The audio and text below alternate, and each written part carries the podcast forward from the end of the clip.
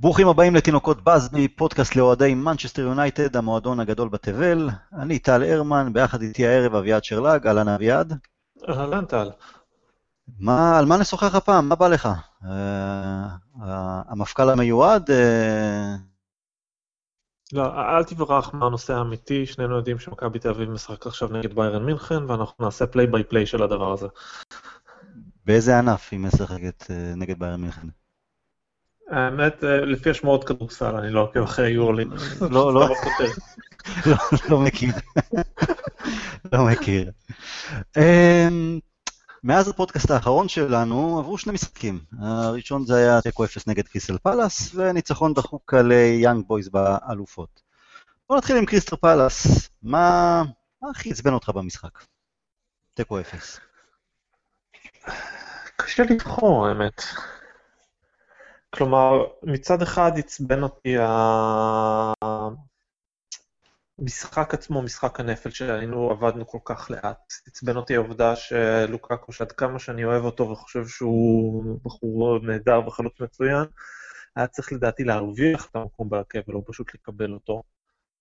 עצבן אותי החילוף של אה, פלייני, עצבן אותי שפרד לא קיבל את ההזדמנות שלו, עצבן אותי החוסר אינטנסיביות של השחקנים, וההחמצות שלנו. אם אתה זוכר, הזכרת את פלאיני, אז בפודקאסט הקודם, ובכלל אה, כל מיני כאלה, אז אנחנו תמיד אה, לא מסכימים סביב הנקודה של פלאיני, או כן מסכימים עם פלאיני מתי ואיך. אז אנחנו כן הגענו להסכמה שאולי מדי פעם עשר דקות לסיום, רבע שעה לסיום, שבאמת כבר נגמרו כל התוכניות, לא מצליחים לחדור שום דבר, אולי אפשר להכניס אותו ככה לאזור הרחבה, להעלות כמה כדורי גובה, שהוא ייצר קצת אה, בלאגן, יבוא לידי ביטוי בזכות הכוח הפיזי שלו, הגובה, משחק הראש, ושאולי נצליח אה, לייצר מזה שער. הפעם זה היה דקה שישים. זה... אני חושב ש... כן. אני חושב שהפעם זה לא היה... מה שעצבן אותי זה שזה היה חילוף ראשון. אני חושב שהמטרה של החילוף הזה לא הייתה להתחיל לעבור לסטייל כדורי גובה, לא להשתמש בתוכנית ב', אלא מוריניו היה מאוד, מאוד לא אהב את החוסר לב, הוא קרא לזה אחר כך, את האינטנסיביות, והוא פשוט שלח למגרש שחקן שהוא מחויב לחלוטין ושמבחינתו ייתן את האינטנסיביות. אבל גם פרד כזה, גם פרד אינטנסיבי ומחויב. אני זוכר את הדיבור שלנו בפודקאסט הקודם על פלאייני, ומה שבלט לי הפעם, שזה לא כזה משנה אם זו תוכנית לגיטימית, לא לגיטימית, מתי צריך להשתמש בה או לא, כי יש נקודות זמן שבהן זו תוכנית שהיא לא רלוונטית בכלל. כלומר, יריבה שזה לא, לא מזיז לה.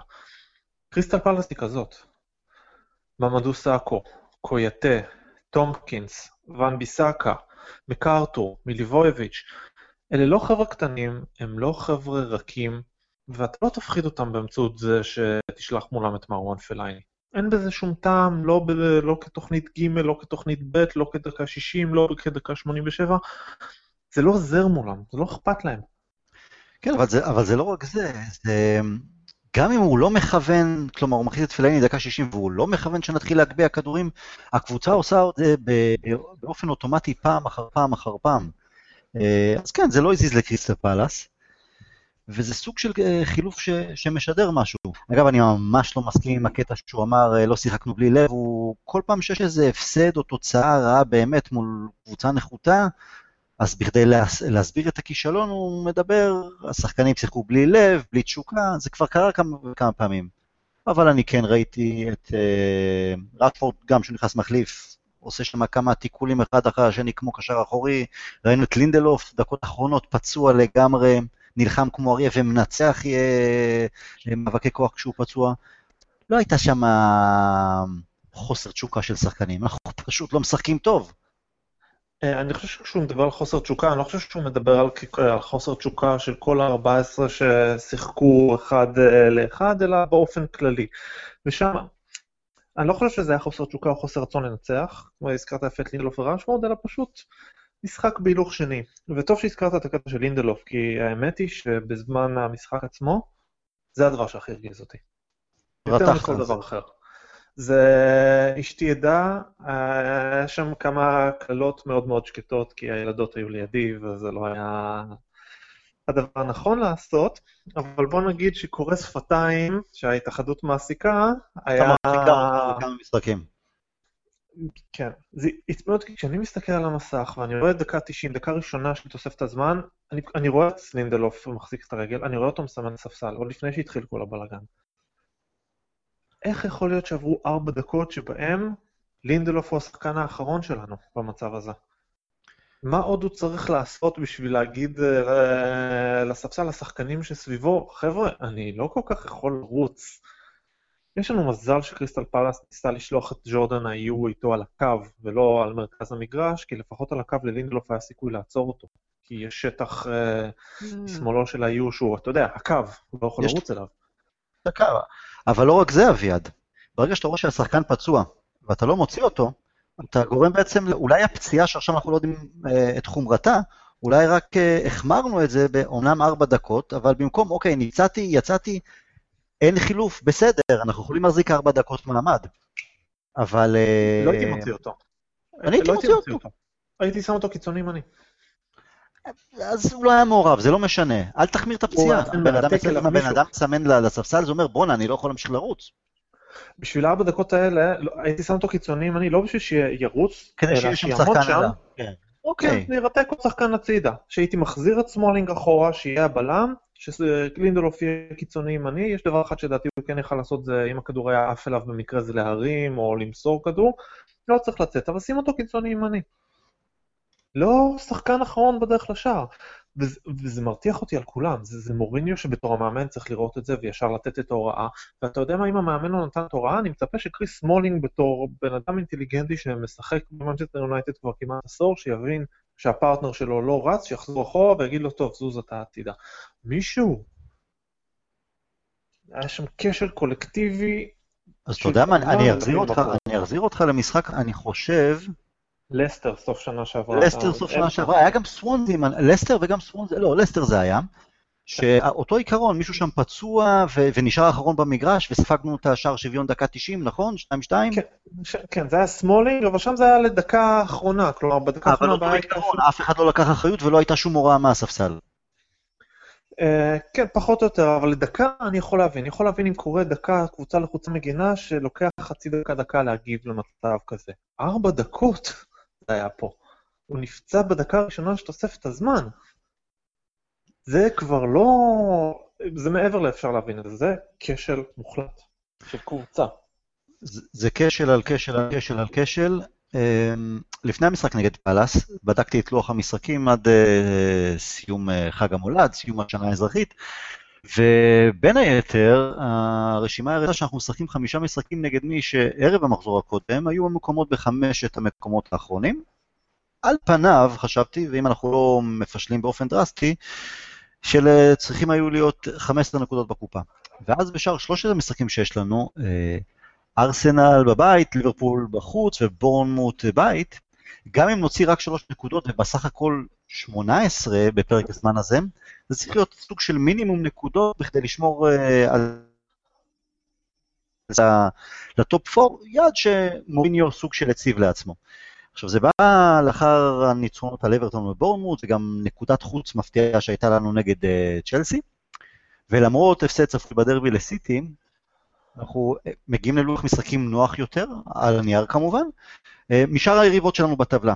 ואז מגיע פאלאס ומפשלים ומפסידים שתי נקודות יקרות, בזמן ששאר הצמרת מנצחת.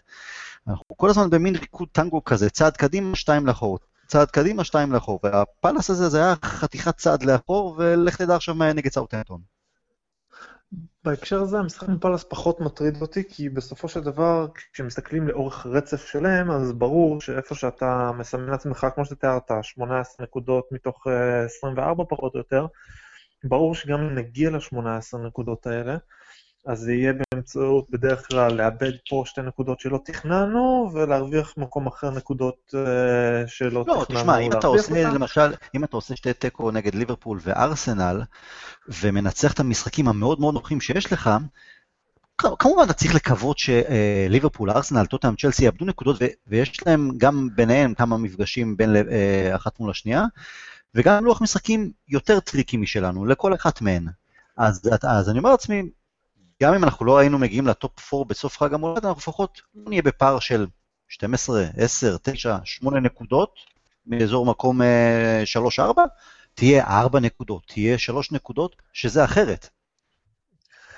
אה, שוב, אני חושב שאנחנו, אם אנחנו נרוויח 18 נקודות, אז פחות מטריד אותי משחק אחד בתוך הרצף, זו הכוונה שלי, כי, נקוד, כי ב, תמיד ברצפים כאלה, איפה שאתה מפסיד בנקודות שאתה לא תכננת להפסיד, ומרוויח נקודות שלא תכננת להרוויח, זה לא בהכרח מביא אותך למה לא, לא תמיד זה מתקזז ככה. נכון, אה, גם ולפעמים זה מסתדר יותר, אבל מה שאני מסתכל עליו הוא משהו אחר. אני מסתכל על זה שכרגע אנחנו נמצאים בפער של 6 נקודות מארסנל שבמקום החמישי, 7 נקודות מצ'לסי שבמקום הרביעי.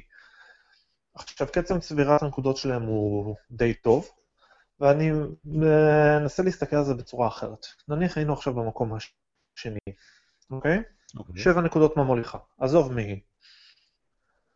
הייתי אומר לעצמי שיש סיכוי די נמוך שהפער הזה ייסגר. כי עם כל הדיבורים שלנו על עצמנו על זה שזה שניים, שלושה משחקים סך הכל, קצב צבירת הנקודות של קבוצות הצמרת בליגה האנגלית בשנים האחרונות הוא גבוה מדי.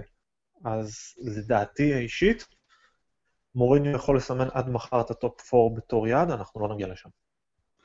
אני גם uh, סקפטי. אתה יודע, אני תמיד, אני עושה את הניתוחים, אנחנו מסתכלים על הנייר, אתה אומר סאות'המפטון, אתה אומר קריסטל פאלאס, אתה אומר האדרספילד.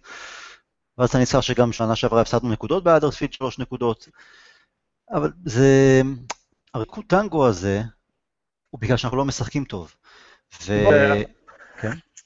נאמר, גם אם נתחיל עכשיו לשחק טוב, אני, אני חושב שפשוט שחררנו את הרכבת לטופ 4, אני חושב שאנחנו, כי בשביל להרוויח את הטופ 4, להשיג 7 נקודות, 8 נקודות יותר מצ'לסי ומארסנל. לא רואה את זה קורה, גם אם נתחיל לשחק טוב. אתה יודע, אתה, אתה צריך להגיע לעמדה, להפעיל עליהם לחץ.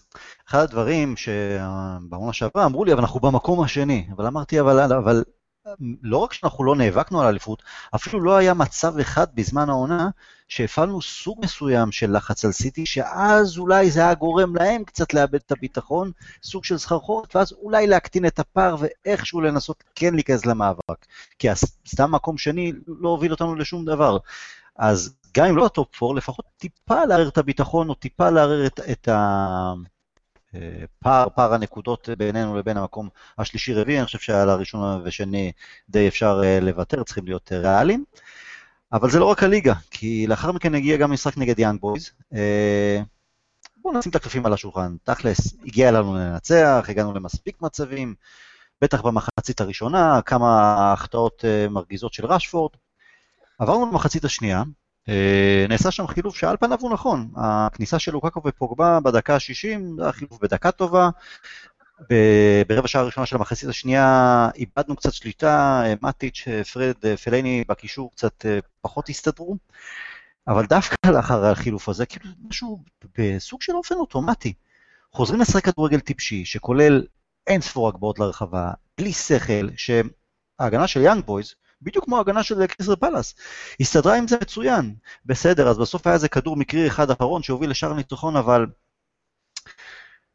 דווקא המחצית השנייה, ודווקא לאחר חילופים, שוב, על פניו נכונים, הם, הם, אה, אנחנו... שם זה הרתיח, כי המחצית הראשונה הייתה לא רעה. לא רעה, בסדר, אני, אני לוקח בחשבון את, את אה, איכות היריבה.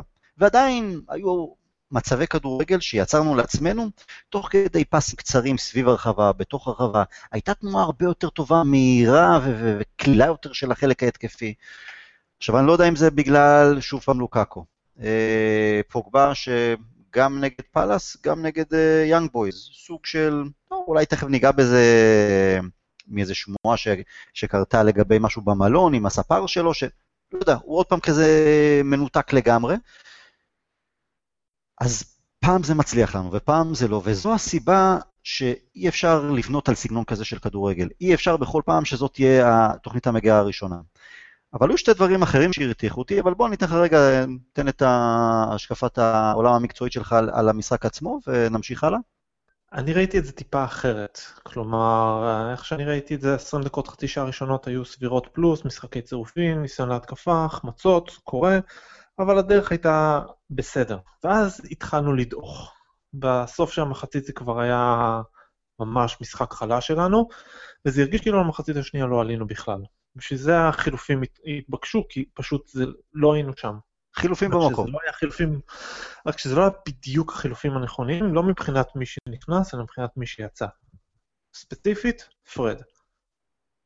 פרד היה בעיניי אולי השחקן הכי טוב שלנו במחצית הראשונה, וגם למרות, אם לא... למרות לא מעט עוד פעם עיבודי כדורים שלו. לא מעט. כן, אבל זה עיבודי כדור סבירים מכיוון שהם לא באו מחוסר אחריות, אלא באו מניסיון לדחוף את הכדור קדימה. הוא היה השחקן השלישי במרכז הקישור, כשהוא היצירתי יותר, התפקיד שלו היה לדחוף את הקבוצה קדימה, וזה בדיוק מה שהוא ניסה לעשות. אני מאוד רציתי לראות את השלב הזה ליד פוגבה. וכשפוגבה נכנס, אנחנו כאילו איבדנו את הקישור לחלוטין. כי פוגבה גם איבד כדורים, שוב, על אותו טיקט. השחקן היצירתי שמנסה דברים, יאבד כדורים, רק שפוגבה גם לא הרוויח אותם חזרה. זה לא היה קשור בכלל להתקפה שלנו, כי לא ממש הגיעו כדורים להתקפה שלנו, לא, לא באמת. אנחנו איבדנו את השליטה במרכז מגרש. כשוולנסיה יצא זה כבר היה בכלל uh, גמור, כלומר המשחק הקבוצתי שלנו היה גמור לחלוטין. אז השלב שיאנג בוי התחילו להרגיש יותר נוח, כי הם פתאום התחילו להרגיש שליטה במרכז המגרש. שמע, זה, זה כמה דברים שהם מתחברים ביחד. אני מסכים שפוגבה לא היה טוב, איבד המון כדורים, וזה שוב המשחק שני ברציפות שכן, שהוא לא טורח לתקן את עצמו. אמ, וברגע שאיבדנו את השליטה במרכז שדה, ויאנג בויז התחילו לצאת לתקופות מתפרצות, וכמובן, הפרחים לדחי הפעם נוספת בפעם המי יודע כמה, האופציה היחידה בכדי לנסות ולדחוק אותם אחורה, זה היה הכדורים הארוכים. חלק מזה גם הוביל לים עיבודי כדורים, כלומר שפוגבה או כל אחד אחר מנסה את כדורי גובה הארוכים, וההגנה שלהם לוקחת אה, ראשונה את ה... בנוחות מעצבנת את הכדורי גובה הללו, והכדור ברגליים שלהם, אז כן, הם, הם ידעו להניע את זה קדימה, הם ידעו לצאת למתפרצות. אני לא יודע למה, מאיפה בא הדפוס הזה. אני באמת שלא. אבל אתה יודע מה, אנחנו יכולים לנצח, לנתח את המשחק הזה מקצועית וקריסטל פלאס וכל משחק אחר, ואנחנו נגיע לאותה מסקנה בסופו של דבר, אנחנו לא קבוצה שמאומנת כמו שצריך, שאין לנו שיטה, הכל טוב ונכון. אבל אני חושב, שתי דברים שאני, אותי, הרתיחו ממש, וגם יום למחרת לא, לא יכולתי להירגע.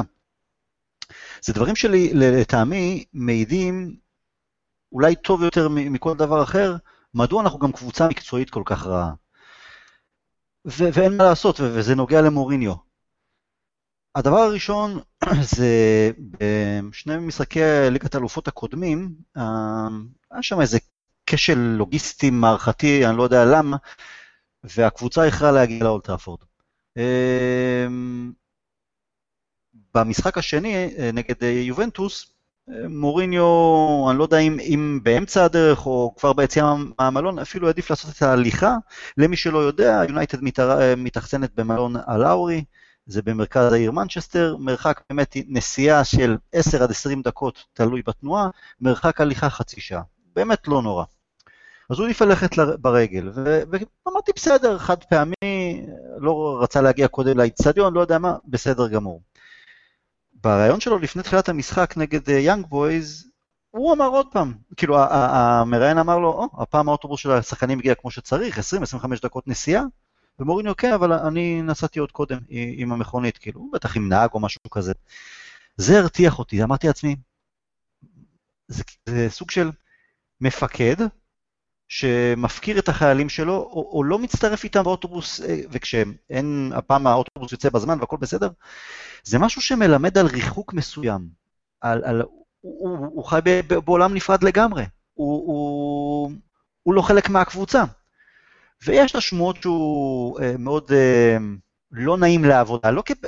כבן אדם בסושיאל וכאלה, אחלה, אחלה בן אדם שבעולם, אם באות, באים ילדים, חתימות, הכל בסדר, אבל מקצועית לעבוד איתו, ואני לא מדבר רק על הדשא מערך או טקטיקה ושכאלה, הוא בן אדם לא נעים. הרבה, הרבה שמועות יוצאות מקרינגטון שלא כיף לעבוד איתו. והסוג הזה של אני, אני לא יודע אפילו, אתה יודע, זה, אני, אני מנסה ל, ל, לחשוב על זה. מה זאת אומרת אתה משאיר את השחקנים שלך לבד? בסדר, אז הם יגיעו לאצטדיון, אבל איפה אתה איתם? אתה, אתה לא עם החיילים שלך. איזה מפקד אתה? זה הדבר הראשון, בוא תגיב על זה, אביעד. זה מרתיח אותך כמו שזה מרתיח אותי, אתה, אתה רואה שם איזה משהו שיכול לספר אולי, אה, אתה יודע, אלוהים נמצא בפרטים הקטנים? האמת הפוך, זה פשוט לא מזיז לי. אני, לא, זה, אני חושב שזה חסר חשיבות באופן מוחלט. למה? אני חושב ששחקנים שלא רואים בו, שחקנים שלא רואים בו מפקד, לא יראו בו מפקד גם אם הוא יבוא איתם באוטובוס. ושחקנים שרואים בו המפקד והמוביל שלהם לא מוטרדים מהקטע של האוטובוס. אני, אני, אני לא מסכים. אני קראתי לא מזמן את הספר על uh, בריין קלף בלידס. כן. על, אז אתה תספר לי... על הבעלים שלו. את השחקנים שלו למשך שבוע. עכשיו, לא, אני אומר, שום ש... והוא הגיע רק לחדר הלבשה, אבל... לא, לא, לא, האמת לא, לא. הדוגמה הזו? אוקיי. לא, הסיפור של לידס, או הספר הזה, מתנהל בשני מישורים במקביל. הוא מתנהל במישור של 44 ימים שלו בלידס, ובמקביל מספר על התקופה שלו בדרבי קצת לפני כן. אוקיי. כדי להראות את הפערים. ובשני המקרים עולים מהדברים אותו דבר. השחקנים שלו, ב... הוא לפעמים היה מגיע בקבוצה עם האוטובוס, ולפעמים הוא היה נוסע באופן נפרד. זה, זה לא, זה מתואר פשוט הנסיעות שלו מדי פעם. אז בעוד שבדרבי השחקנים שלו היו מוכנים למות עבורו, בין אם הוא נסע איתם ובין אם לא, בגלל שזה לא היה הנושא הרלוונטי, זה דבר אחד. בלידס השחקנים שלו היו מוכנים למות בלבד שהוא ימות איתם, בין אם הוא נסע איתם ובין אם לא. אני לא רואה בזה שום חשיבות, אני לא רואה בזה שום הפקרה, שום דבר. אני חושב שזה פשוט איזה סוג של אנקדוטה שאם לצורך העניין היית מרוצה מהעבודה שלו באופן כללי, לא היית מתייחס אליה בכלל. זה חסר חשיבות, אני לא חושב שהשחקנים רואים בזה איזשהו אובדן אה, של אה, מישהו או משהו. אין לי שמץ של מושג לגבי מנג'רים אחרים, אם הם נוסעים או לא נוסעים עם השחקנים שלהם, ומתי כן ומתי לא. זה פשוט לא משהו שעולה... אני לא יודע, אני מעולם לא שמעתי על זה, אני לא... אבל אני אגיד לך מה, קודם כל לגבי uh, בריאן קלף, התקופה שלו בלידס, קודם כל, אחת מהסיבות, שהיו היו כמה סיבות לכישלון שלו. קודם כל הוא הגיע אחרי דון ריבי, שדון ריבי היה אלוהים בלידס, השחקנים העריצו אותו, הקהל סגד לו, הצלחה אדירה, ואז בא בריין קלף, טיפוס סופר שונה, חתיכת טיפוס גם, ומההתחלה זה לא התחבר בינו לבין השחקנים.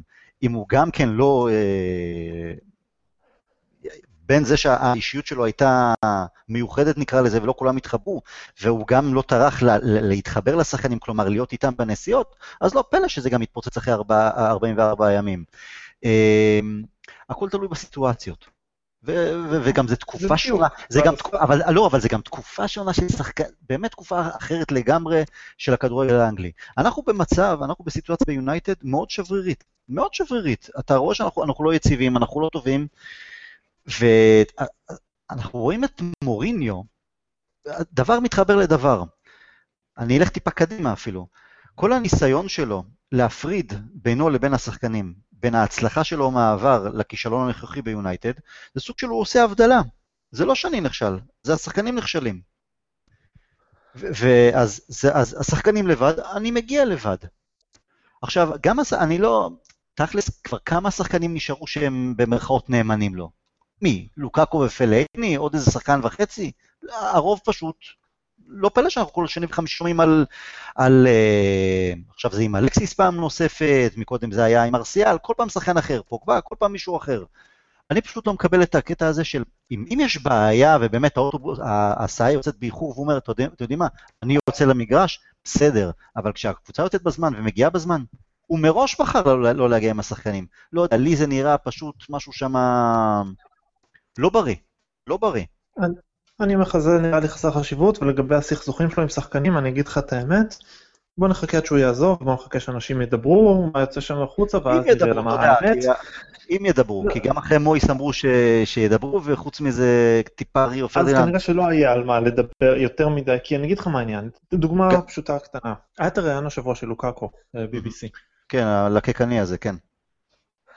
אה, לא לא- אני לא אהבתי את זה. ברגע שלוקאקו מתחיל סוג של להעביר ביקורת על שחקנים. אתה יודע מה, נזכרתי בך דווקא בקטעים, בקטע הזה, אתה יודע למה?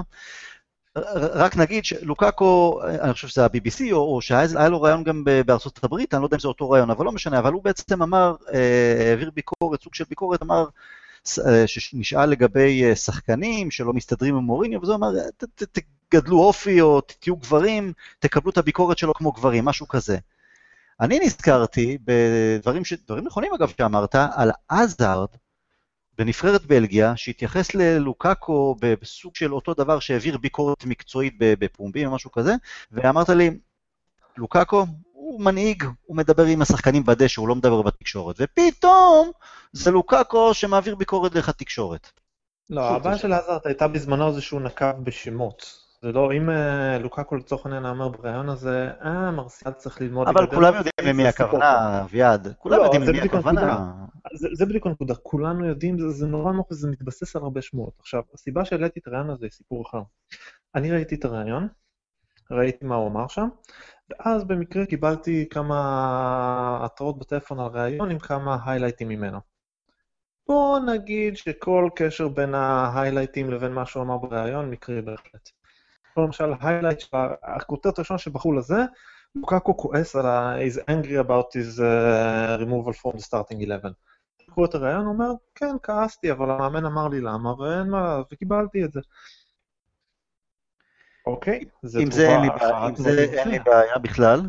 נכון, ואז אתה הולך למירור ואתה שומע סנצ'ז אמר למקורב שלו שהוא כועס על, על אלקסיס. עכשיו, אני מסתכל על זה, אני אומר, אם כל כך הרבה שחקנים נגדו, ושונאים אותו וזה, אז משהו שם על הדשא לא מתחבר לי. כלומר, המשחק מול ניוקאסל לצורך העניין, מאוד לא מתחבר לי מול כל הסיפור הזה. איך שלצורך העניין, אם כל השחקנים נגדו... המשחק נגד ניוקאסל? כן, אם כל השחקנים נגדו ושונאים אותו, מה שאתה רואה על הדשא במחצית השנייה נגד ניוקרסל זה, טוב, אנחנו פיגור 2-0, בוא נעביר את הכדור מצד לצד, ואתה רואה שחקנים שהתאבדו על הדשא, אתה רואה פתאום את פוגבה אומר, יאללה, בכיף, אני אהיה בלם, העיקר שנוכל לחזור למשחק. זה לא מתחבר. עכשיו, אני לא אומר שהשחקנים אוהבים אותו, הם לא, זה לא העניין הזה. השיטה, הוא לא, הוא, הוא לפעמים הוא חביב של שחקנים מסוימים ונכנס להם ללב, אבל רוב השחקנים שהוא עבד איתם זה בסדר, ממשיכים הלאה. שונאים אותו, לא שונאים אותו, אוהבים, לא אוהבים. אבל הדיווחים עליו בתקשורת זה, אתה קורא את זה, אתה חושב שכאילו כל הסגל שונא אותו, וברגע, ש... שברגע שהוא יפנה להם את הגב, אנשים יתקעו בו סכינים מילולית, כן? כאילו פיזית, לא, לא בתור דימוי.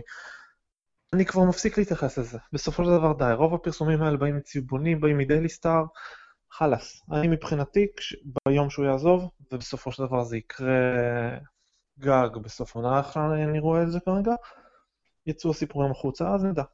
עד אז... אני אגיד לך כזה דבר. אני מסתכל על זה מנקודת מבט טיפה שונה. קודם כל, התקשורת עושה את עבודתה, התקשורת הצהובה עושה את עבודתה, אנחנו מכירים את זה. זאת אומרת, דיילי סטאר, מירור, סאן, אנחנו יודעים גם שאת העיתונים הללו לקחת כל דבר בערבון מוגבל.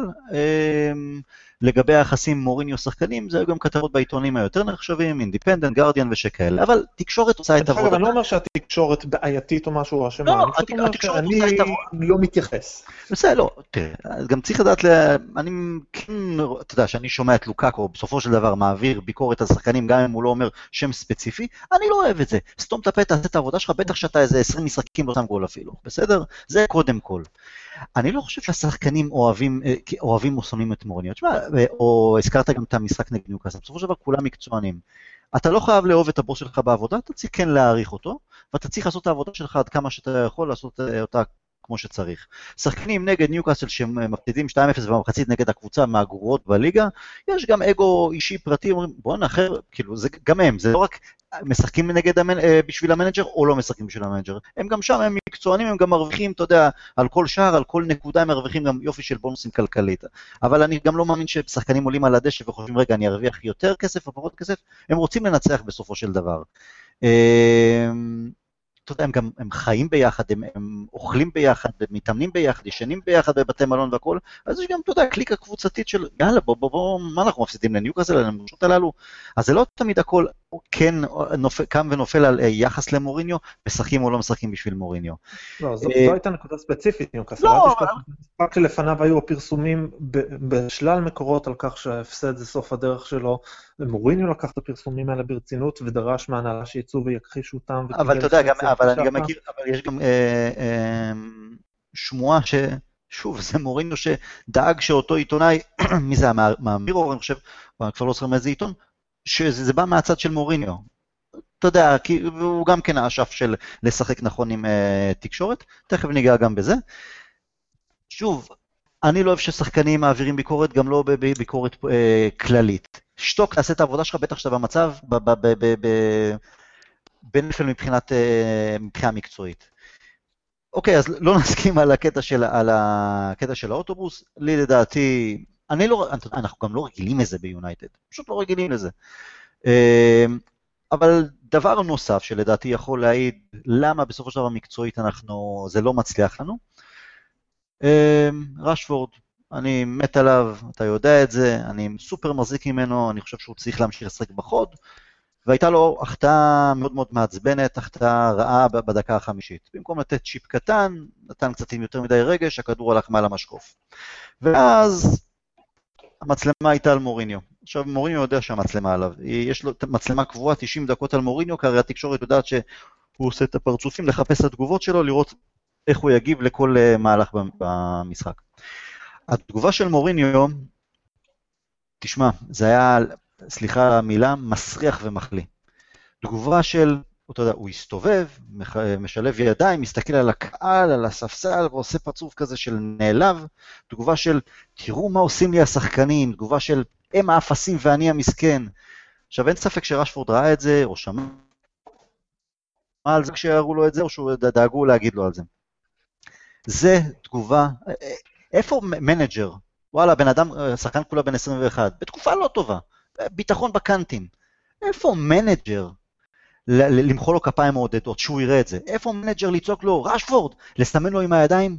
הכל בסדר, תירגע, יהיה בסדר, אל תתרגש מההחטאה. אבל לא.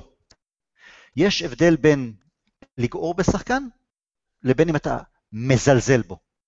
ומוריניו שוב יודע שיש עליו את המצלמה, והוא יודע שמחפשים את התגובות שלו, וזה מה שהוא בחר לעשות. שם, אתה יודע מה, וזה דבר ועוד דבר, ולפעמים עוברים השבועות ו- ויש כזה איזה שקט אה, אה, מסוים בקבוצה ואתה שוכח את הדברים האלה, אבל זה כל פעם הוא דואג להזכיר, למה זה פשוט לא מצליח לנו. אני, אני גם לא אהבתי את הפרצוף הזה. אני חושב, חשבתי שזה יותר מדי. זה באמת היה קצת יותר מדי הפרצוף הזה. אבל מה? מגיע לשלב שבו שחקן מקצועי צריך לדעת להתמודד עם זה, ואתה יודע מה גם קצת מגיע לו. כי בסופו של דבר מרקוס רשוורד זה לא, לא נורא מרקוס תמשיך יהיה בסדר. זה מה, משחק חמישי-שישי ברציפות שהבחור מחמיץ שער כמעט בטוח? יש סיבה שהוא מחטיא. הביטחון בקאנטים. תשמע, לוקאקו, כמה משחקים הוא לא כבש ברציפות? אתה רואה גם את לוקאקו כבר, זה לא החטא, לוק... רשפורד לפחות עכשיו גם מגיע למצבים. לוקאקו כבר לא מגיע למצבים כמעט. אתה רואה את התנועה שלו, אתה רואה סוג של, אתה יודע, יש שמות, העלה טיפה משקל, נראה כבד. שחקנים בביטחון, בשחקן ביטחון נמוך. נכון, אבל שחקן שרוצה להיות שחקן מוביל במנצ'סטר יונייטד צריך לדעת להתמודד עם זה, ופה אני, אוקיי. אני לא יכול ליפול על, רק על, אי אפשר לבוא ולהגיד רשפורד מחטיא בגלל מוריניו ולפתור את זה בזה. לא, לא, לא. זה כדורים שאסור לו להחטיא. יש לנו כל פעם את הדיון הזה על האם רשפורד היה צריך לקבל את המושכות אה, בתור החלוץ מוביל במנצ'סטר יונייטד. זה בדיוק מסוג הדברים שנופלים עליך בתור חלוץ מוביל במנצ'סטר יונייטד, ואתה חייב לדעת לקבל אותם. ולהפקיע בסופו של דבר, והוא פשוט ממשיך ולהחמיץ אותם, וזה מתסכל את מוריניו, זה מתסכל גם אותי. אני עשיתי לדעתי את אותו פרצוף בבית, בתור המנג'ר שלו, הוא לא היה צריך לעשות את הפרצוף הזה. הוא לא היה כן, צריך. זה לא הדבר היעיל לעשות. אני מסכים. איתך, אני מסכים איתך ש... רשפורד צריך להתחיל לתת את הגולים. אני כן מאמין, הגישה שלי של תן לו את העשר משחקים עכשיו כחלוץ, בוא נראה אותו. לא משחק שתיים, כי אתה יודע, היה לו משחק לא רע בכלל נגד אה, אברטון, שהוא פתח בחוד. אה, אומנם לא כבש, אבל משחק מאוד חיובי. משחק אחרי זה הוא פתח בספסל והיה אלקסיס אה, בחוד. כלומר, תן לו את הרצף של עשרה עשרים משחקים, אז נראה. אם וואלה, אם הוא לא נותן שם את העשרה שערים, בסדר. אבל, אבל זה, זה משהו שאנחנו מן הסתם כנראה נמשיך לא להסכים עליו, על, על איך לנסות להרוויח אותו כחלוץ כן או לא. אבל ראיתי איזה במנצ'סטר איבנינג ניוז, פעם עיתון נחשב יותר, היום כבר סוג של צהובון, איזה עיתונאי שם, אה, סמואל משהו, כבר לא זוכר את השם שלו, אני חושב שהוא אפילו אה, אוהד של סיטי. לא, סמואל זה לאקהרסט, לא? כן, משהו כזה, כן, כן, אפילו אוהד סיטי, אם אני לא טועה, לדעתי הוא גם סוג של עיתונאי חצר של מוריניו, כי בימים האחרונים הוא מעלה כתבות, אה, סוג של מלקקות למוריניו, הוא יוצא עם פרשנות נגד ה, ה, ה, הדברים של ריו פרדיננד, הביקורת של פרדיננד ופול סקולס, או הוא הביא דוגמה ממשחק של יונייטד נגד ויגן ב-2008 או 2009, שבו רואים את אה, פרגוסון גוער ברונלדו לאחר החטאה של אה, רונלדו. ההבדל, וזה, וזה מתחבר לנקודה שאמרת של, אוקיי, רשפורד, אתה קח אחריות והכל, רד, רונלדו דאז, 2008-2009, היה שחקן בכיר, גם גדול יותר בגיל בכמה שנים, וגם שחקן בכיר עם אישיות חזקה שנבנתה במשך כמה שנים, במשך כמה עונות, שפרגוסון בנה אותו. עזר לו לבנות את האישיות. אז הוא גם יכול בעמדה להתמודד טוב הרבה יותר, גם עם ביקורת וגערות אה, עם הידיים של אה, פרגוסון. רשפורד, הוא רק, אתה יודע, לפני כמה חודשים הוא רק נהיה בן 21. הוא עדיין כחומר בעד היוצר, גם מבחינת אישיות, גם מבחינת בן אדם, אנחנו יודעים מה זה בן 20. אני בגיל 21 עוד הייתי צריך לבקש עזרה של מבוגר שיעביר אותי את הכביש. הוא עוד ילד בסופו של דבר, ועם המון לחצים, ובתקופה לא טובה, אז, אז, אז, אז לא ככה אתה בונה את השחקן. זה שהוא צריך לה, לה, להתחיל להכניס את הכדורים הללו, כן, אין ספק. אני, אתה יודע, חלוצים גדולים ממנו גם, אה, ותיקים ומנוסים, ההבדל בין ביטחון שאתה הכי טוב בעולם לבין ביטחון שאתה נופל, היה הפרש של כמה משחקים אם כבשת או לא כבשת. והיית רואה הבדלים בין שחקן ברגע שהוא כבש, חלוץ ברגע שהוא כבש, הוא חוזר להיות השח... החלוץ מהטובים בעולם. כשהוא לא כובש, הוא נראה כמו איזה שחקן של ליגת פאבים. רשפורד עדיין נע בתפר הזה של לבנות את האישיות, לבנות את הביטחון, שמשם גם יהיה לו הרבה יותר קל להוכיח, או לא, אם הוא מספיק טוב כדי להיות חלוץ שבמנצ'סטר יונייטד, חלוץ פותח.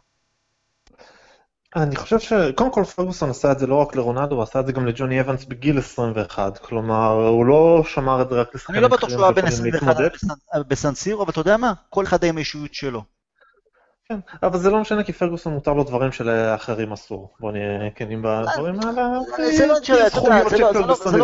זה לא ככה, פרגוסון הוכיח את רשפורד עכשיו, נכון, בשביל זה אמרתי שמותר לו דברים שלאחרים אסור, זה בדיוק הסיבה. אבל אם זה רשוורד, אבל, אבל, לא, אבל זה לא רק רשוורד, אנחנו זוכרים את הריב עם, עם מרסיאל ואת הביטחון הנפל שעה למרסיאל, אנחנו רואים את זה גם עם שחקנים אחרים. כלומר, זה דפוס שחוזר על עצמו. לעצם העניין, שתי הנקודות הללו מבחינתי, לא המקצועי, לא הכדורים הארוכים ולא פלאיני.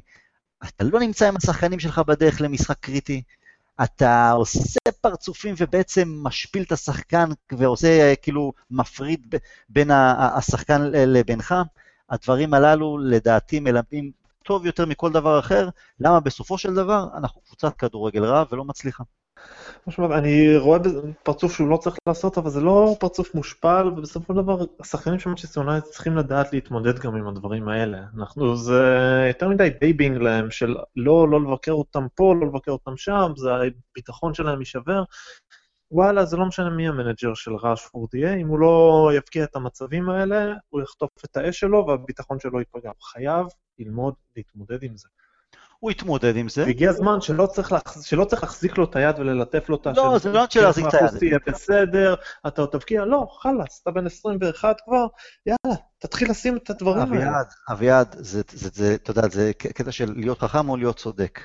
אתה צודק, בסדר, אבל אני אומר, בוא נהיה חכמים. בוא תרוויח את השחקנים, אל תלך נגדם. זו הנקודה. לא, בדיוק בגלל זה אני מדבר. אני לא מדבר, הסיבה שיאללה אתה צריך להתחיל לשים אותם בגלל שהלחץ הזה, הקובי הזה, המשמעות של להיות חלוץ מוביל במנצ'סטר יונייטד לא הולך להיעלם, זה לא כאילו שיהיה קל יותר למרקוס ראשפורד עוד שנתיים להתמודד עם הלחץ, הוא יהיה בן 23 וזה, לא. אם הוא לא יתחיל לשים את השערים האלה, הוא לא יהיה חלוץ מוביל במנצ'סטר יונייטד, וזה לא משנה מי יהיה המנג'ר. לא, אבל, אבל, כשאתה בגיל 23-24, שיש לך כבר אישיות טיפה יותר בוגר, אתה גם שחק... בן אדם יותר בוגר, קל לך גם יותר אה, להתמודד גם עם, עם אה, משוכות קשות וגבוהות ותקופת אה, שפל. קל לך יותר כי אתה גם מנוסה יותר. אבל נכון. אתה... אז עכשיו בדיוק, הוא חסר הניסיון. וזה בדיוק השלב שבו הוא צובר אותו, זה בדיוק השלב שבו הוא צובר אותו. השלב שבו הוא חוטף את האש על ההחמצות, ואז בפעם הבאה שיהיה לו תקופת נפל כזאת, ותהיה לו כל חלוץ יש, אין מה לעשות, אז הוא כבר ילמד מהניסיון, אבל בסופו של דבר, אם נמשיך ללטף לו את הראש ולא נורא, יהיה בסדר, אז בגיל 25, כשהוא יגיע לתקופת נפל, הוא לא יהיה את הניסיון איך להתמודד. לא, אבל, אבל, אבל, אבל, אבל אתה צריך להרוויח אותו בכמה מישורים כרגע, זה לא רק המנטלי. זה לא רק זה, אתה צריך לבנות אותו, צריך לבנות את האישיות, ואז הוא יכול להתמודד יותר טוב. אין, אני לא רואה טעם, אתה יודע, זה כמו אנחנו אוהבות לילדים uh, קטנים. אנחנו לא, אנחנו יודעים את שיטת המקל והגזר, אבל גם המקל שלנו מאוד מאוד רך, כי הם ילדים קטנים, אבל כשילדים יהיו יותר גדולים, נערים, והם יעשו שטויות וצרות, המקל יהיה יותר uh, מורכב. בן, בן אדם יותר מבוגר. אני, ככה אני מרגיש את זה גם כרגע. הבן אדם הוא עוד רך, מסוי... רך בצורה מסוימת. בסדר, תרוויח אותו טוב יותר, תבנה אותו, אל תפיל אותו. אבל, אבל אני אגיד לך מה, זה, זה משהו של מוריניו, שזה, זה ממש נמאס לי הקטע של, סוג של, הוא לא מודע שהוא מנג'ר של מנצ'סטר יונייטד. זה, זה, זה, ה, ה, ה, כל הזמן הוא נלחם נגד שדים ורוחות, והוא, והעניין הוא, מבחינתו, הוא לא הצלחת יונייטד, אלא לפאר את הרקורד המקצועי שלו. זה מתחבר לשקט שהוא עשה עם האצבע לאוהדי יובנטוס לאחר שניצחנו שם, כי בער לו בעצמות להגן על, הוא גם אמר את זה, כבוד המשפחה שלו באינטר. לך קיבינימט אתה והמשפחה שלך באינטר? את מי זה מעניין בכלל? את המנג'ר של מנצ'סטר יונייטד לעזאזל. וזה המשך ישיר לשקט שהוא עשה לאוהדי צ'לסי, כי הם שרו לו בתיקו נגד, שעשינו נגדם לפני איזה, מתי זה היה? חודש וקצת. זה כל הזמן הוא נגד כל העולם, במקום שזה נהיה אנחנו נגד כל העולם. והדברים הקטנים הללו ש, שמגיעים אה, במשחקים, שהוא כל הזמן גם דואג לספר על כך, גם לאחר הניצחון על יאנג בויז, מה הוא אומר בסיום משחק? אני 14 שנה כל פעם עולה עם הקבוצות שלי משלב הבתים בליגת אלופות. וואו, איזה הישג עם ריאל מדריד, צ'לסי ויונייטד לעבור את שלב הבתים. את מי זה מעניין? סיימת עכשיו, כי בקושי ניצחת קבוצה משוויץ שאין לה מקום בפרמייר ליג, באיזה כדור גובה מקרי שהגיע לשחקן ודחק את זה פנימה. על זה אתה מדבר מיד אחרי המשחק, על הרקורד שלך? זה כל הזמן הוא, הוא, הוא והוא. והוא סוג של רדוף. עכשיו, יש שני סוגים של רדוף. מוריניו רדוף שפשוט איבד את זה, ירד מהפסים, ויש רדוף שפרגוסון היה. פרגוסון לפעמים אפילו במכוון, כדי אה, להנחיל את זה לשחקנים, לקבוצה, כל העולם רודף אותנו, בואו נדפוק אותם, בואו נראה להם חזרה. מוריניו הוא כבר ממזמן לא המנג'ר שלוקח את האש אליו, הוא כדי להגן על השחקנים, הייתה פעם איזו תיאוריה שהוא לוקח את האש אליו, אגב, נראה לי שהיא נכונה, אבל כבר לא, הוא מנג'ר שמפקיר את השחקנים, מזלזל, העיקר להגן על עצמו. וזה החל לאחר המפלה נגד אה, סביליה. הוא היה מוכן שם במסיבת עיתונאים לאחר מכן כבר עם רשימה של ההצלחות שלו בעבר, וזה אז מיד הזכיר לי את הרשימה של, שגם ואן חאל דיבר בעונה השנייה שלו, על כמה מנג'ר מוצלח הוא היה בביירן מינכן, באייאקס, בברצלונה, איפה שלא. שם אתה יודע שאין עתיד. מה אתה חושב על זה? אתה, אתה מכיר את האמרה הזאת, זה שאתה פרנואיד לא אומר שלא רודפים אחריך. אז במקרה הזה הוא קצת פרנואיד וקצת רודפים אחריו גם. כלומר, הביקורת על מנצ'סטר יונייטד בזמן האחרון היא לא ביקורת על מנצ'סטר יונייטד, היא ביקורת על מוריניו. כל דבר שהקבוצה עושה נמדד קודם כל בפריזמה של מוריניו. אז כשמדברים, כשהוא מדבר על ההישגים שלו, זה לא כי משעמם לו, אלא בגלל שהם תוקפים את מוריניו על מה שהוא עשה. כשהוא הוא מגיב ככה לקהל של יובנטוס, זה בגלל שהקהל של יובנטוס מקלל אותו ואת אשתו. דרך אגב, לדעתי כשהוא הגן על כבוד המשפחה, זה לא כבוד המשפחה של אינטר, זה היה כבודו המשפחה. לא, לא, הוא, הוא, הוא ציין גם את אינטר. הוא ציין גם את אינטר. הוא ציין את אינטר, אבל כשהוא דיבר על כבוד המשפחה, הוא דיבר על זה שהם קיללו את אשתו. זה מה שהצמד. אז בסדר, קיללו את אשתו, אתה יודע, זה... אז בסופו של דבר, כשבן אדם... מקללים את כל המנג'רים, את האמא שלהם מקללים. אפשר, אפשר לדבר עד מחר מה גרם לזה, האם הוא אשם בנקודה הזאת, אבל הסיטואציה הקיימת כרגע היא שהוא סופג ביקורת אישית, אז הוא מגיב הרבה פעמים בצורה אישית. וגם מוצא חן בעינינו או לא, לכל הפחות אנחנו יכולים להבין את הנקודה הזאת. תראה, הוא התחיל לפאר את המוריניו המצליח עוד הרבה לפני שנכנסו בו, בוא נגיד, אישית יותר. ציינתי את העניין עם סביליה. הוא היה מוכן עם, עם דברים לאחר במשחק השני, הוא מיד אמר, הרי אתה יודע, אצלו הכל מתוכנן. הוא היה מוכן עם איזה סוג של נאום לגבי אני היפה המושלם ועשיתי ככה וככה, ויונייטד לא הגיע לרבע גמר, חצי גמר, אה, שמינית גמר, עם ואן חאל, עם מויס, טה, טטטטה. הוא היה מוכן. עכשיו, הוא לא ילד. הוא, בוא, הוא לא המנג'ר היחיד שמקבל ביקורת, וגם ביקורת ארסית וגם ביקורת אישית. ואתה יודע מה, גם אם אתה מקבל את הביקורת אישית, אתה המנג'ר של מנצ'סטר יונייטד, וזה אומר משהו. אבל אני אגיד לך, תראה, מה שאני חושב, למה שהוא, סיבה שהוא רדוף, קשה לו להתמודד עם העובדה שהוא כבר לא הדרלינג הלאומי. והוא היה כזה.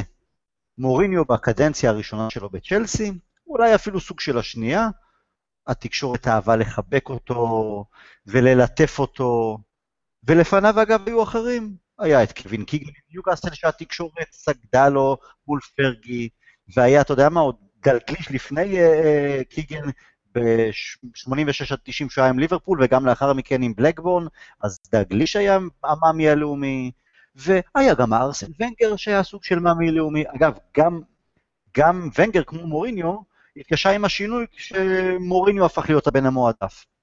אבל זה לעולם לא הגיע לרמה הילדותית הזאת של מוריניו, שפשוט קשה לו להתמודד עם העובדה שעכשיו המאמי, הלאומי זה קלופ וגוורדיולה.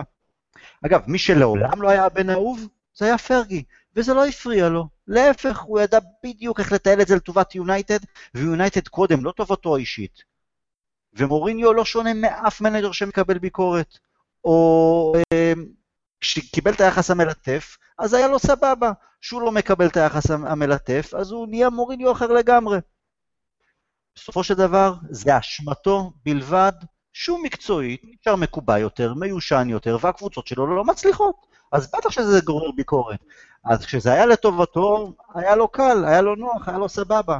כשהקבוצות שלו לא מספקות את הסחורה, אז זה פתאום, אני המנג'ר הגדול מפעם, ושאר המנג'רים לא, והקבוצה שלי לא מספיק טובה והשחקנים לא טובים, ואני עושה פרצופים ואני לא נוסע איתם באוטובוס וכל הדברים הללו. יש ביקורת ויש ביקורת. הוא מקבל ביקורת הרבה מעבר לחלקו בכישלון, בוא נגיד בנקודה הזאת, וזה כישלון שלו בראשונה, זה, זה חייב להיאמר.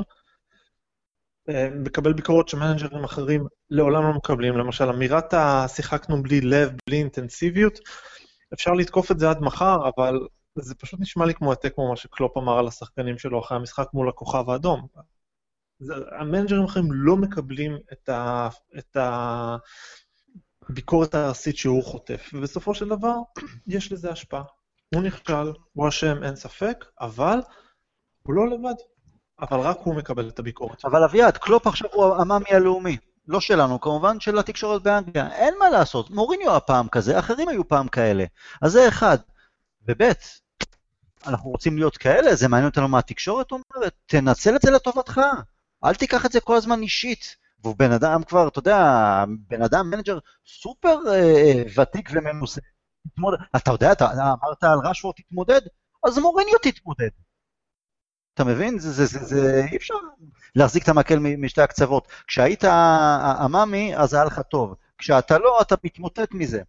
אתה אומר אה, על השחקנים הצעירים, תתמודדו עם הלחצים ועם הביקורת, מצד שני, הוא לא מסוגל להתמודד כמו בן אדם עם הביקורת הזו. אני חושב שהוא לא, ב... הוא לא היה אף פעם מאמי הלאומי כפי שאתה מתאר את זה, הוא חטף את האש שלו. הוא היה בצ'ל... בצ'לסי בקדנציה הראשונה, תשמע, פתאום זה... ונגר נשכח, מור... אה, פרגי מעולם לא היה כזה. הרי היחסים שלו, למה הוא כל כך אהב את האנגליה והכל? זה גם בגלל התקשורת, כי וואלה, הוא היה המלך. ובזכות ההצלחה שלו בצ'לסי, אי אפשר אה, בקדנציה הראשונה, אי אפשר להתכחש לה, זו הייתה קבוצה נהדרת, בזכותו. זו הייתה קבוצה נהדרת, והוא קיבל את מנת. את מנת הביקורת שלו גם אז, בעיקר על הצורה שבה הוא התייחס סביב למנג'רים אחרים.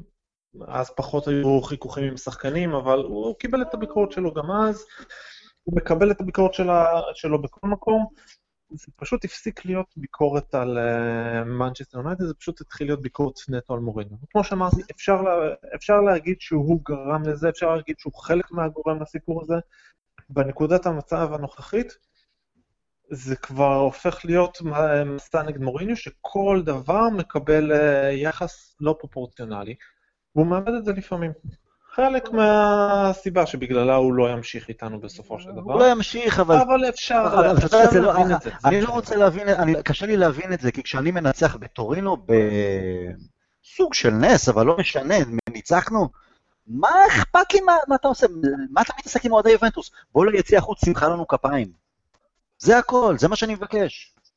וכשהוא מתעסק בכל השטויות הללו, זה, זה, ומילא, אתה יודע מה, היינו קבוצה מצליחה, מנצחת, משחקת טוב, אבל כשאנחנו בכזה דרק, משחקים כדורגל מעליב, מביש, משעמם, אל תתעסק לי את- המלחמות שלך עם התקשורת פעם אחרת, לא על חשבוננו, לא בבית ספרנו. זו זו הנקודה. טל, כשהוא הולך ליציע חוץ ומוחא להם כפיים, אומרים שהוא עושה את זה בצורה צינית כדי... אה, הוא עשה את זה בצורה, אבל הוא עשה את זה. בצורה, למה הוא לא- למה הוא הפסיק?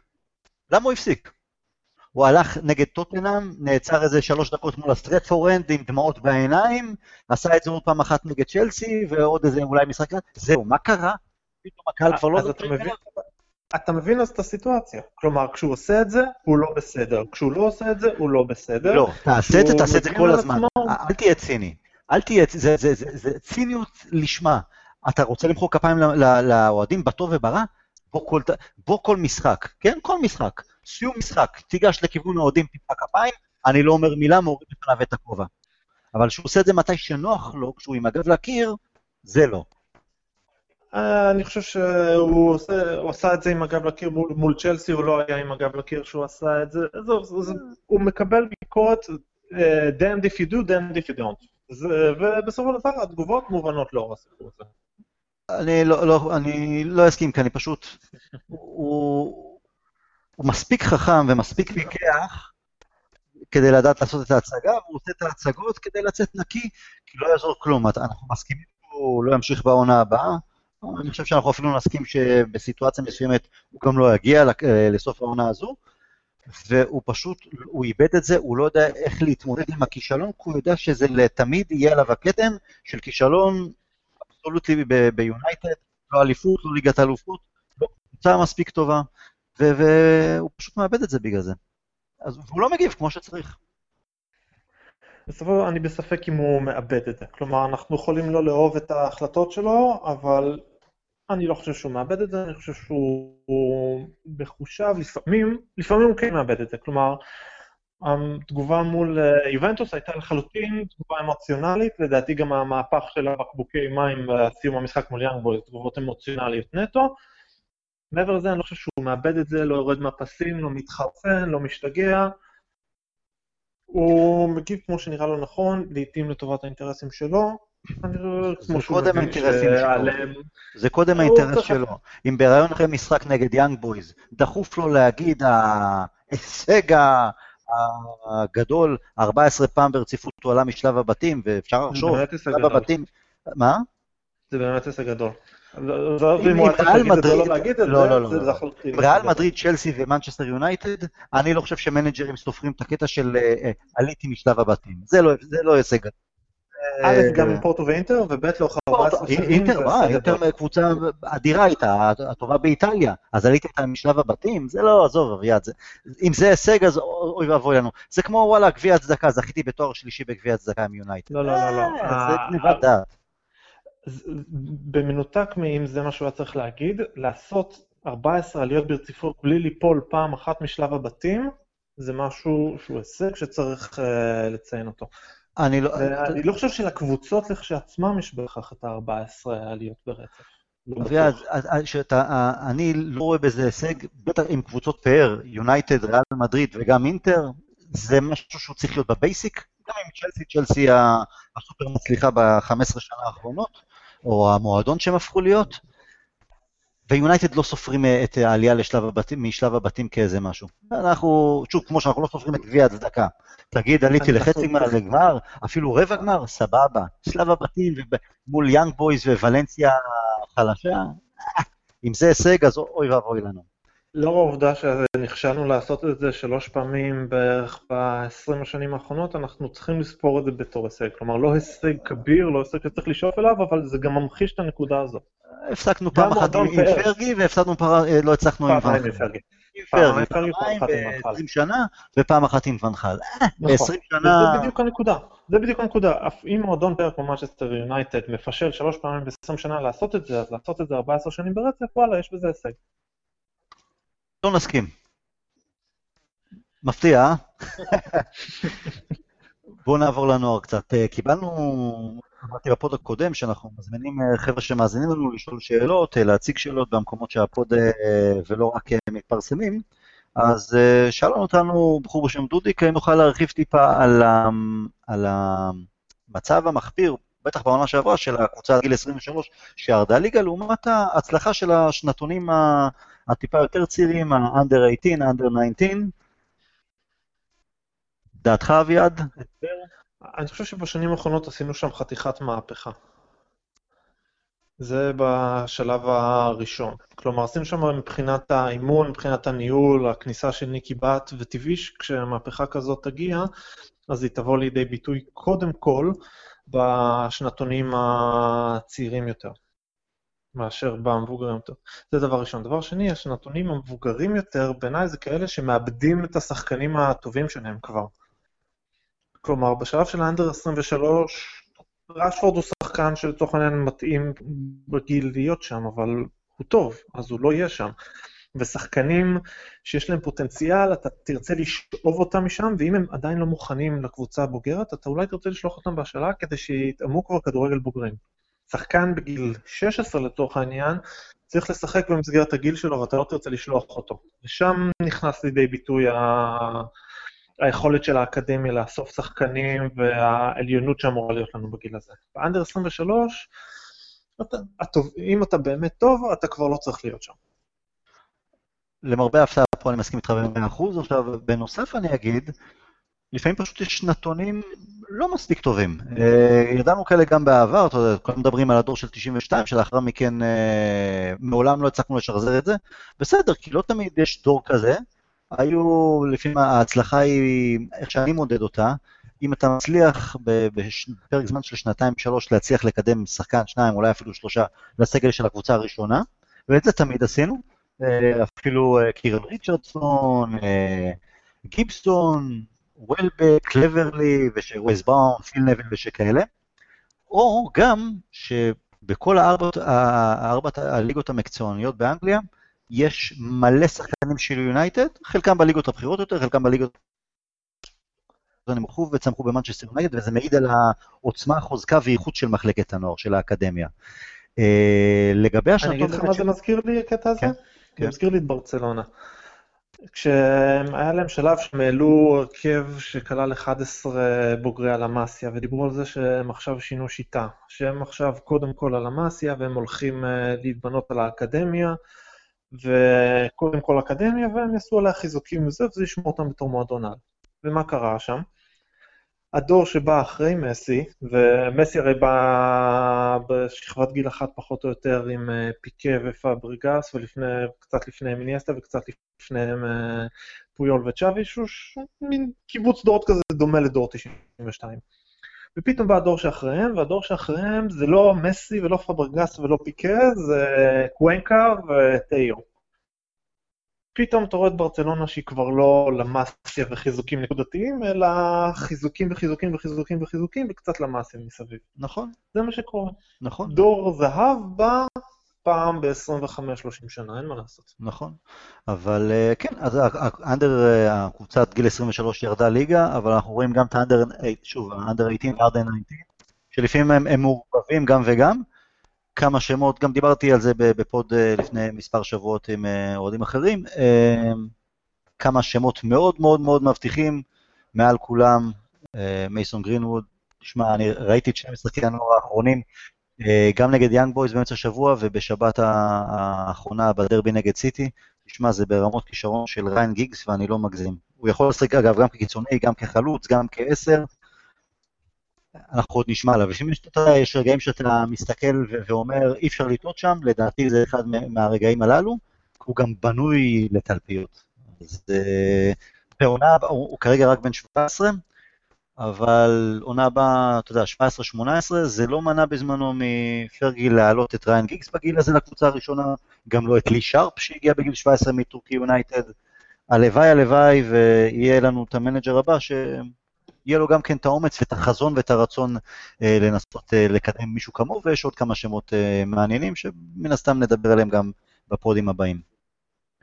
מה שמפחיד אותי בשחקנים כן. כאלה תמיד, כן. זה בלי שום קשר למנג'ר הזה, זה איך הם התמודדו עם שינוי סיטואציה. זה תמיד מה שמדאיג אותי.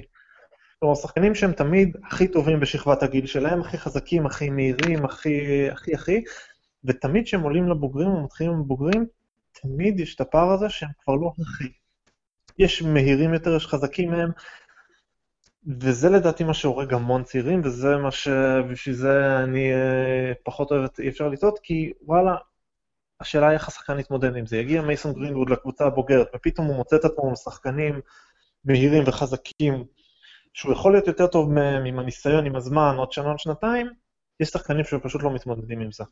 תראה, אי אין ספק. אין, אין ספק שבסופו של דבר הקפיצה בין הנוער, אפילו המילואים לקבוצה הבוגרת, זה חתיכת אה, הבדל, לאו דווקא תמיד המקצועי, אלא המנטלי. היכולת גם להתמודד בעולם של המבוגרים, אנחנו מכירים את זה גם מחיי היום-יום שלנו, אין מה לעשות.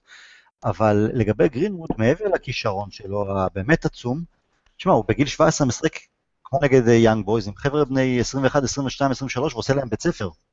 אז, אה, אז זה כן סוג של, אוקיי, אני משחק מול שכבת גיל הרבה יותר בוגרת ופיזית ומנטלית, ואני מקרקס אותם.